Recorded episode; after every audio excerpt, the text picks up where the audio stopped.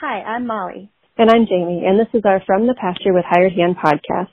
As the owners of Hired Hand website software, we've been developing websites and creating internet marketing strategies for livestock breeders for the past 10 years. The majority of our customers are involved in the breeding of registered animals, such as Texas Longhorns, Highland cattle, horses, and white-tailed deer, where the pedigrees are very important. The From the Pasture with Hired Hand podcast examines many of the differences in raising pedigreed livestock for maximum profit. Join us and learn what we're covering today. Today I'm joined with Dan and Sam Stoltz. They're a father son combo with Might As Well Ranch, and we're going to get to know a little bit more about them, what makes their breeding program special, and about their new hired hand powered website. Thanks for joining us, guys. Thanks for having us. Yep, thanks. Why don't you start by telling everyone a little bit about yourself? So we got our first Longhorns in 2008.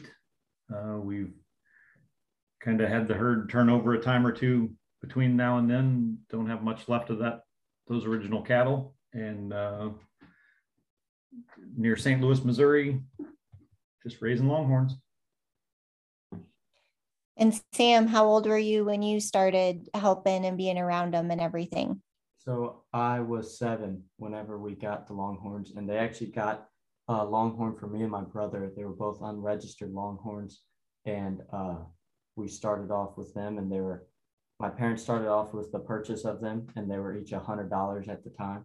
So uh, we kind of had them. We bred them to our grandpa's bull, and had Angus calves the first round and uh, just kind of saved the money from there and built her own herd from there. Nice. So, Dan, what made you decide to buy Longhorns back then? Um, if you guys had Angus, um, what what appealed to you about the Longhorns? Uh, we just wanted something different than the than the regular beef cattle. Uh, just like the idea of not having to look at the ear tag number to to tell them apart and we like the you know the majestic look i guess of the longhorn the kind of the old west feel. So sam do you still have that? Do you and your brother still have those first ones? Did you have an emotional um, tie to them so my brother um, is more into cars than he is into longhorns but he got to keep his around and cash the check every time they had a calf every year. So he kept his and I got into registered Longhorns and um, felt like I needed to um, focus on that. So I suckered my mom into purchasing the cow from me since she had more of an emotional attachment to me. and then, uh, so those two passed away um, a few years ago, and my brother still has one unregistered uh, heifer that was from that cow. But other than that, I currently don't have anything attached to the original ones. Okay. So tell us a little bit more about when you decided to get started with the registered Longhorn specifically. Who did you buy some of your first ones from? How did you find them? Uh, why did you buy the ones that you did? Kind of walk us through that part of um, your history. Okay. So yeah, we we started with those couple unregistered ones and then didn't really know anybody else in the area. We started going to a few of the of the registered sales. The first registered one we bought was from Tommy Peterson, and uh, you know we've we've stayed in touch with with Tommy and with you know some of the other somewhat local breeders. Got to meet a few of those. So, what made you like? What did you look at when you bought the, those first few? Why did they appeal to you? So the the one from Tommy was just flashy brindle and a big traditional twist. So at that point, we didn't really know a huge amount about the pedigrees. We knew a little bit. We just liked the look. Um, and then we bought some also from a, a gentleman named Floyd Weiss who has since passed away, but he was in central Missouri and we we bought several of our first registered ones from him, uh, just getting started. And then, like I said, we've we've kind of turned a lot of that over as you go. You you find things that you like better and move out some of the older breeding. So, how did you find Tommy and the other gentleman when you started looking? Um, were you using the internet? Was it just by word of mouth locally? The, those were both through the the BNC sale that they have in Missouri. So we met both of them there and and started the contact that way. And then, you know, as time went on, we we started searching websites and and reaching out a little bit farther. So now that you have had them for a while, what's your favorite part? I like going to futurities and competing and uh, obviously playing in the Calcuttas, which is a, a, good and a bad thing at the same time. uh, and that's my favorite part. Um, I also like raising our heifers up and putting them through the show circuit futurity and then uh, seeing them turn into producing uh, good maternal cows. And and my answer would be when when things are going well, they're relaxing. Go out and check them in the pasture, and uh, it's a nice break. But that's as long as fences aren't down and uh, nothing else is wrong. Right. And and then I guess the other thing I would add to that is, you know, making friends in the industry and and meeting people at the at the events.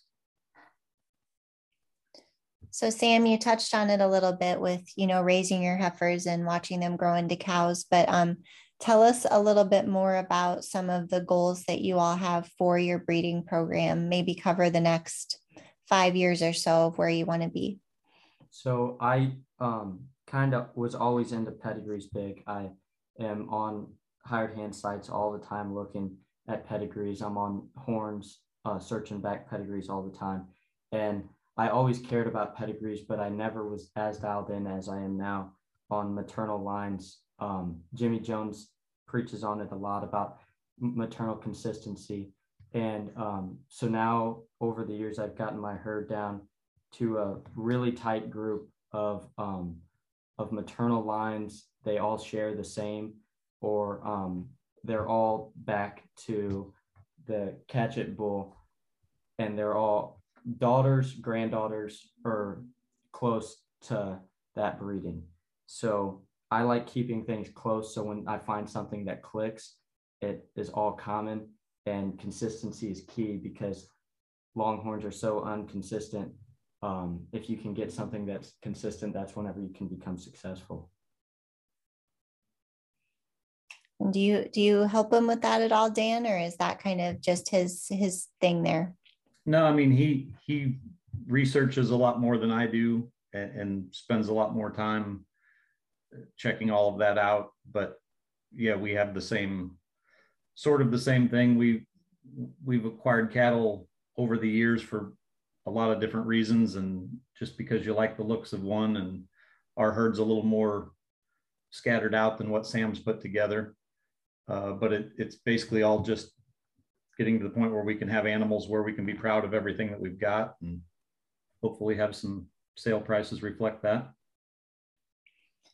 So, Sam, tell us a little bit about maybe your favorite one or two that you have on the futurity circuit for this year. Tell us about their breeding and and what you're what you're excited about them. So, uh, me and my dad partnered on a cow named Horseshoe J NBC, and uh, came from Jimmy Jones, and she's a cowboy catch it check's daughter out of a cow that I personally is one of my favorites of Jimmy's line. Um, she was a Dickinson bred cow field test, which um, is the grandma to Horseshoe J Important, um, which is also the mother of Journey, which is Jimmy Jones's really corkscrew concealed weapon daughter. Um, so we AI'd her to 50 50 heifer sex last year, and we have a 50 50 calf that um, is going to get weaned here soon. So we plan on taking her to a few shows. Um, me and my dad just got new jobs. Um, so I don't know how much we'll travel this year as much as we did last year, but um, we look forward to showing her at a few shows this year. Do you have her named yet? Yeah, her name is NW Necessity. Perfect. Is Love what you're hearing? Be sure to check out our pickup truck confessions.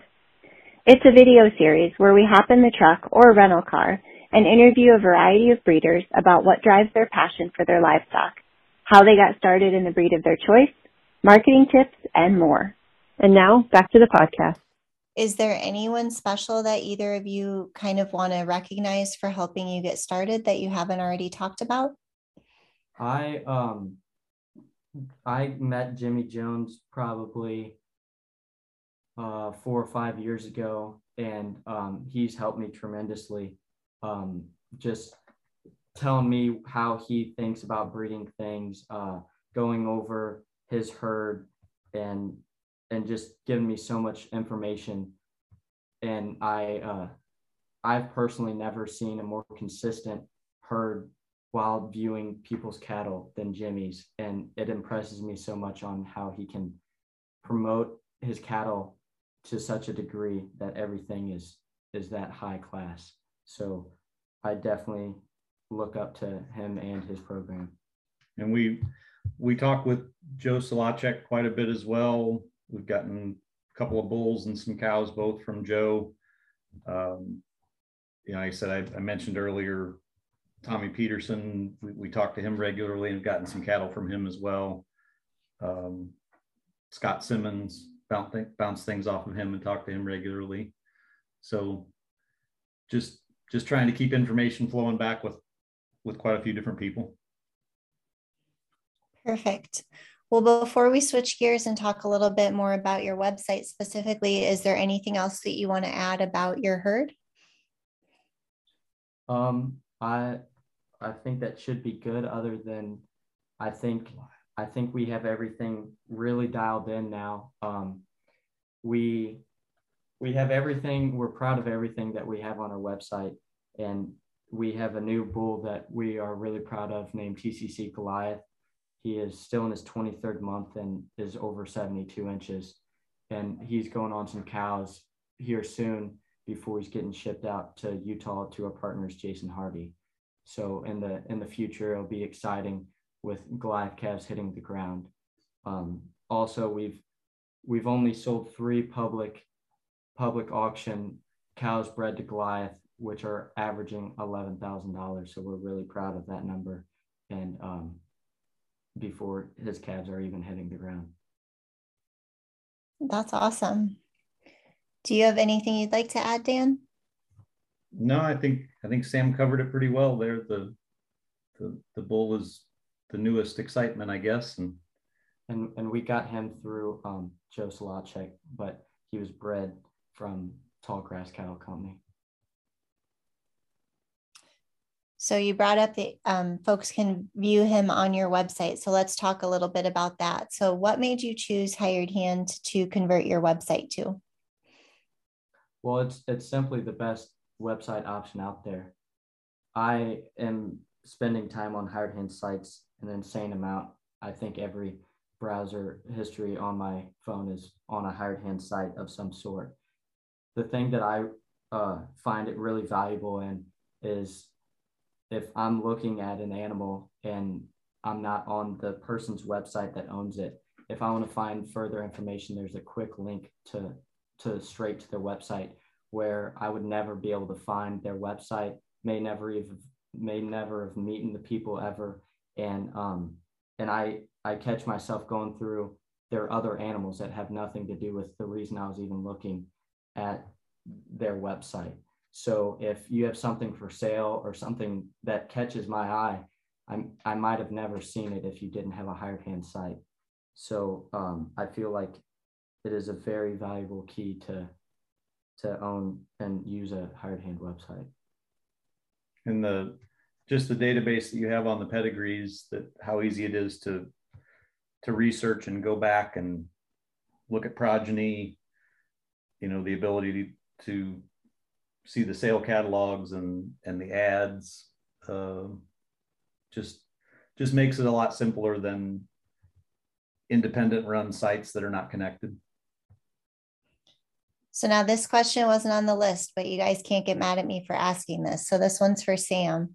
Um, so Sam, how did you finally convince your dad to get a hired hand site? well, um, after calling him cheap for many years, uh, I, Tommy Peterson, which has never had a website to my no- knowledge, called me around Christmas time saying that he finally pulled the trigger on a website and uh, that you guys were running a deal. So I instantly called my dad and said that we better look into it. So I guess the guess Tommy made him feel like if Tommy had to have a website, we had to have a website as well. and uh, and and before uh, my dad was was always just using the website that we had before, but as much as I use hired hand websites and the progeny and how we have really productive cows, I want to be able to um, show off those productive cows and show their progeny on a tab and have it easier for the person looking at the, our cows.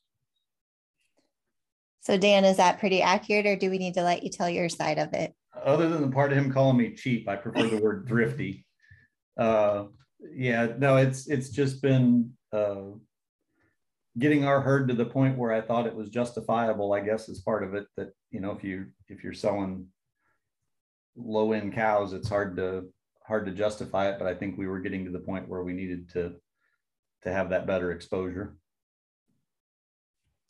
Well, tell us a little bit about some of the decisions you made or the considerations you made when developing your site with us in terms of pages and, and categories and how it's set up and everything. So, I mean, we had we had a site before, so we kept some of those features. Like we've got the beef page because we do sell some some beef. Uh, you know, we we kind of wanted a certain look, which we researched a lot of other sites and and looked at other people's websites for ideas. Um, I mean the the layout of the animals itself and the pedigrees is all pretty straightforward. It was it was mainly just picking what tabs we wanted to have and and the look. Have you, um, Sam, have you changed anything up since it launched um, that you decided you liked different or better anything with the categories or how the animals are displayed? Um, I think we changed it to alphabetical order. Um, so the cows are in there like that. I updated some pictures and moved moved a few things around to the sale page and things like that. But for the look, it is pretty much this the way that we got it and we we still need to add a lot of things but sam went and got a real job in the meantime and hasn't had as much time to play with it. So uh, we still need to get a lot of progeny on there and fill in a few blanks. So what are some ways that you're trying to stand out in the breed with your website? I uh i thought it was a good look and a good layout with the gold feature um and just showing that our animals are um, are really really nice and and I felt like that it just made our website look complete and professional the same way that I think our cows portray it. And from my standpoint, I mean, Sam does quite a bit on social media. We do a little bit. I think it's going to be nice to have those social media posts with a with a link straight to our site or a link straight to the hired hand live site that can show you know, here's the here's the lot number. If you want to start pre-bidding, here she is. Um, just that that flexibility to put those links in there and then let everybody easily do the research. Okay. Is there anything else you want to share with the listeners about your website specifically? Um, all the cows are in there together. Um, there's not like a separate tab for my herd and my dad's herd. They're they're all in together. But I would just say to check out our our cows and and what we have. And we have some really good, really good bread stuff in our sale pen that um that have nothing wrong with them and is just really good cows. Um, my dad travels a lot and I don't like putting out hay in the winter, so we're moving some to get down on numbers a little bit he he says that as he's going to pick one up this weekend. So don't don't buy that whole story. That's funny. Uh, but yeah, that's. I don't know that I have anything else to add to that. All right. Well, the question we always end with, um, which you guys can each answer on your own, is uh, what is your favorite hired hand website that's not your own? I am really impressed with uh, Helm's website. I think it's laid out really good. I think it looks really professional. And I've always thought that their photos of their cattle were always really um, standoutish. And I thought it looked really, really nice. And I'm not sure if I have a good answer for that. We we look at quite a few of them. Uh, we obviously wind up on Arrowhead a fair amount, also just just checking things out.